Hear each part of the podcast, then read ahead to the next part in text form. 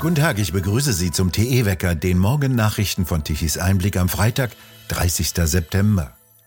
150 bis 200 Milliarden Euro. Das sind etwa ein Drittel des derzeitigen Bundeshaushaltes oder drei bis viermal der Etat der Bundeswehr oder fast so viel wie die gesetzliche Krankenversicherung im Jahr ausgibt. Bisher galt das als eine Menge Geld. Das nehmen jetzt die Berliner Ampelparteien, um eine sogenannte Preisbremse für Gas einzulegen. Darauf einigten sie sich gestern in Berlin. Die Preise müssten runter, sagte Kanzler Scholz auf einer gemeinsamen Pressekonferenz mit Finanzminister Lindner und Wirtschaftsminister Habeck. Damit sie sinken, würden sie einen großen Abwehrschirm aufspannen. Lindner versprach, im kommenden Jahr werde die Schuldenbremse wieder voll eingehalten.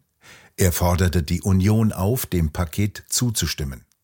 Die reagierte in ersten Antworten entsetzt über den Plan. Der CDU-Bundestagsabgeordnete Wiener nannte den Plan Wahnsinn. Die Regierung haue das Geld raus, als gäbe es kein Morgen.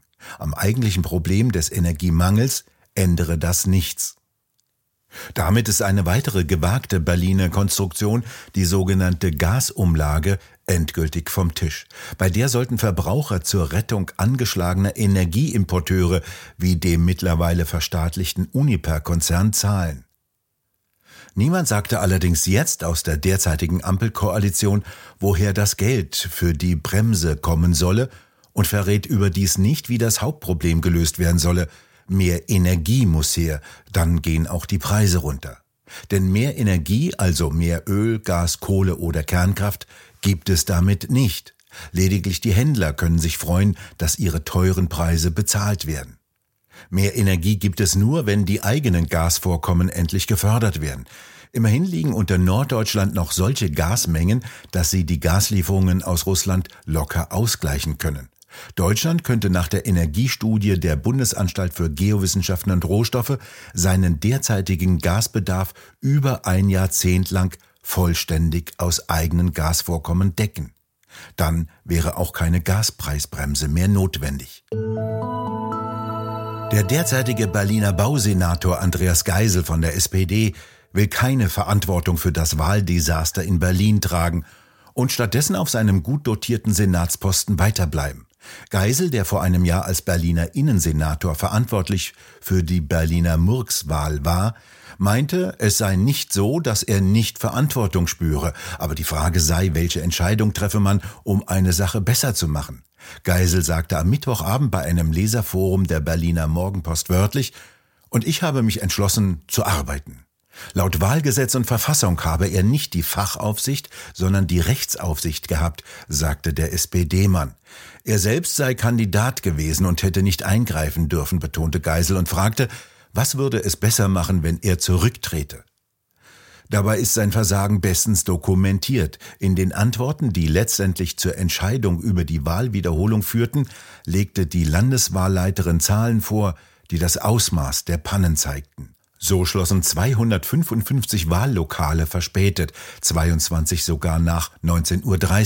102 Wahllokale mussten die Wahl wegen Stimmzettelmangel unterbrechen. In 3577 Fällen wurden falsche Stimmzettel ausgegeben und in insgesamt 4706 Fällen wurde vergessen, Wählern einen bestimmten Wahlzettel auszuhändigen, die dadurch an einer Wahl nicht teilnehmen konnten. In allen Fällen ist aufgrund der mangelnden Protokollierung der Vorfälle von einer massiven Dunkelziffer auszugehen. Der Berliner Senat setzte bei der Vorbereitung vor allem auf Gutgläubigkeit. Staatssekretär Ackmann sah seinerzeit im Juli 2021 die Vorbereitungen zur Wahl in einem Schreiben auf einem guten Weg. Das Schreiben liegt Tichys Einblick vor. Weder auf die Stimmzettelfrage noch auf die mangelnden Wahlkabinen geht er daraufhin ein, sondern beschäftigt sich stattdessen mit den Hygienekonzepten, Infektionsschutzvorschriften und einer damit einhergehenden zahlungsmäßigen Begrenzung des Zuganges zu Wahllokalen. Der damalige SPD-Innensenator Geisel war, wie sich gezeigt hat, über alle Vorgänge genauestens informiert, aber nach der Wahl vor allem damit beschäftigt, die entsprechenden Vorgänge zu vertuschen. Parallel agierte seine Senatsverwaltung mit dubiosen Hinweisen, um die Ergebnisse entsprechend zu glätten, wie TE-Recherchen weiterhin zeigten. Ab morgen können wieder einige Braunkohlekraftwerke Strom liefern. Die Bundesregierung hat mit Verordnungen die rechtlichen Weichen gestellt, damit ab 1. Oktober Braunkohlekraftwerke für die Stromproduktion in Deutschland als sogenannte Versorgungsreserve herangezogen werden können. Außerdem wurde die sogenannte Netzreserve bis zum 31. März 2024 verlängert. Die bezieht sich hauptsächlich auf Steinkohlekraftwerke. Mit der Versorgungsreserve und der Netzreserve sollen mehr Kohlekraftwerke Strom erzeugen, damit nicht mehr so viel Strom aus Erdgas erzeugt werden muss, vorübergehend, wie betont wird. Von der Braunkohleverordnung betroffen sind die Kraftwerksblöcke der LEAG, Jenschwalde E und F, im Lausitzer Revier sowie die RWE-Kraftwerksblöcke Niederaußem E und F sowie Neurath C im Rheinischen Revier. Sie sollen zunächst befristet bis zum 30. Juni 2023 an den Markt zurückkehren können. Insgesamt sollen durch die Verordnung 1,9 Gigawatt Leistung aus Braunkohlekraftwerken in den Markt zurückkehren, wie es heißt.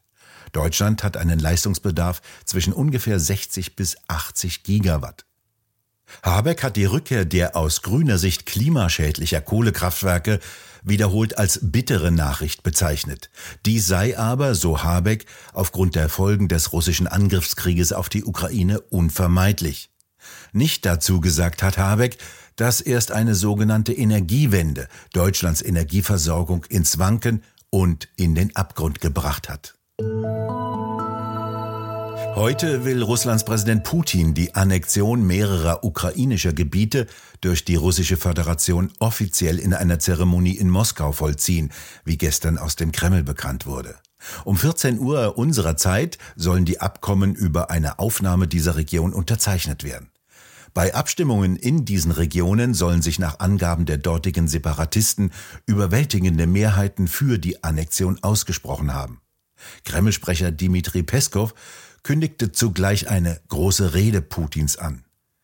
Die Verträge sollen auch von vier loyal zu Russland stehenden Vertretern der betreffenden Gebiete unterzeichnet werden. Die Separatistenchefs trafen inzwischen für den Vollzug der Annexion mit dem Flugzeug in Moskau ein, wie russische Nachrichtenagenturen meldeten.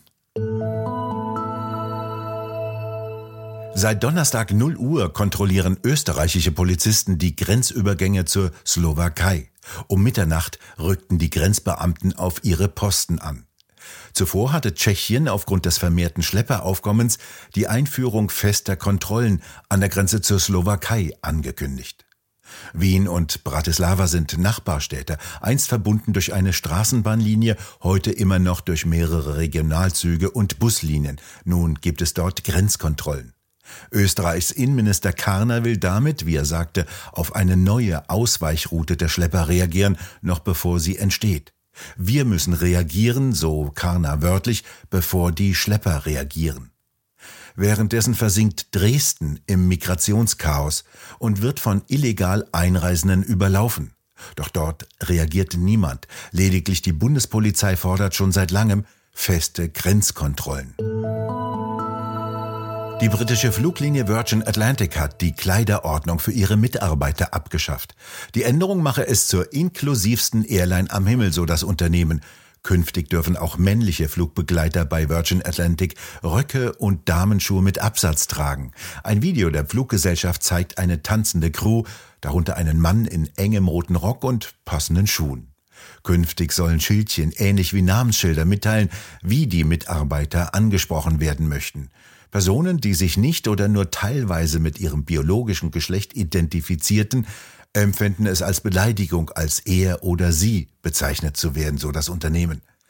Die britische Tageszeitung Daily Mail dagegen zitierte Kunden von Virgin Atlantic, die die Fluggesellschaft aufforderten, lieber gegen hohe Ticketpreise und zu häufige Verspätungen der Flüge vorzugehen. Nur der Name der Fluggesellschaft ist noch ein wenig überholungsbedürftig, ist der doch alles andere als inklusiv. Über Medien und Journalismus, über öffentlich-rechtliche Rundfunkanstalten und über Energiepolitik spricht Roland Tichy mit Helmut Markwort, dem dienstältesten Parlamentarier Deutschlands und dem Gründer des Fokus im neuen Tichys Einblick Talk. Nun könnte man ja sagen, das ist eine reine Spinnerei. Sie schadet auch nicht wirklich. Also wenn jemand Gendersprache macht, versteht man halt nicht mehr.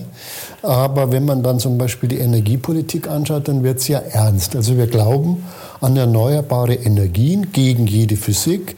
Jetzt stellen wir fest, wir haben keinen Strom. Was machen wir jetzt? Jetzt schalten wir ab. Also die Gefahr ist doch, dass so Wohlstandsverrücktheiten plötzlich Wirklichkeit werden mit verheerender Wirkung. Die Leute haben schon Sorge, dass plötzlich der Strom abgedreht wird, der Aufzug fährt nicht mehr, das Licht brennt nicht mehr.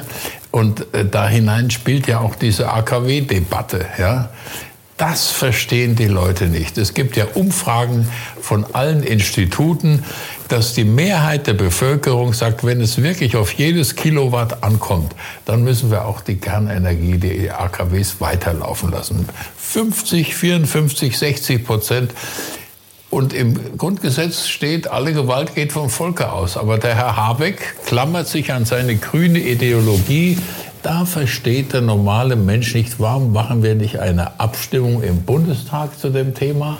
Da gäbe es eine Mehrheit aus CDU, CSU, FDP und AfD und da würde das umgesetzt, was die Leute wollen, da würden diese Dinge weiterlaufen. Im Übrigen habe ich ja ganz selten gehört und gelesen, dass wir bei der Verstaatlichung dieser Firma Uniper mehrere schwedische Kernkraftwerke gekauft haben. Ja, wir haben jetzt schwedische Kernkraftwerke. Das verstehen die Leute nicht. Die, die, die haben es so weit gebracht, dass ich beim Duschen an Habeck denken muss oder an den Waschlappen von Kretschmer.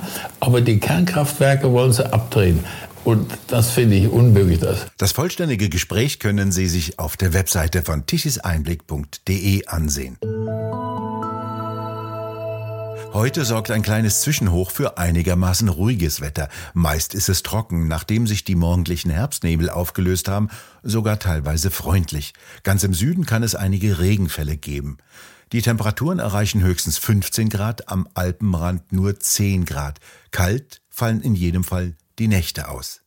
Am Wochenende kündigen sich die Folgen eines Sturmtiefs über dem Atlantik an. Eine Kaltfront zieht am Samstag mit vielen Regenschauern über Deutschland. Wie weit diese Kaltfront nach Süden vorankommt, ist in den Modellen noch einigermaßen offen. Und es wird wieder mal Strom von Windrädern geben, denn es wird windig. Zum Montag hin wird es unter zunehmendem Hochdruckeinfluss wieder trockener und ruhiger. Wir bedanken uns fürs Zuhören. Schön wäre es, wenn Sie uns weiterempfehlen. Weitere aktuelle Nachrichten lesen Sie regelmäßig auf der Webseite tischiseinblick.de und wir hören uns morgen wieder, wenn Sie mögen.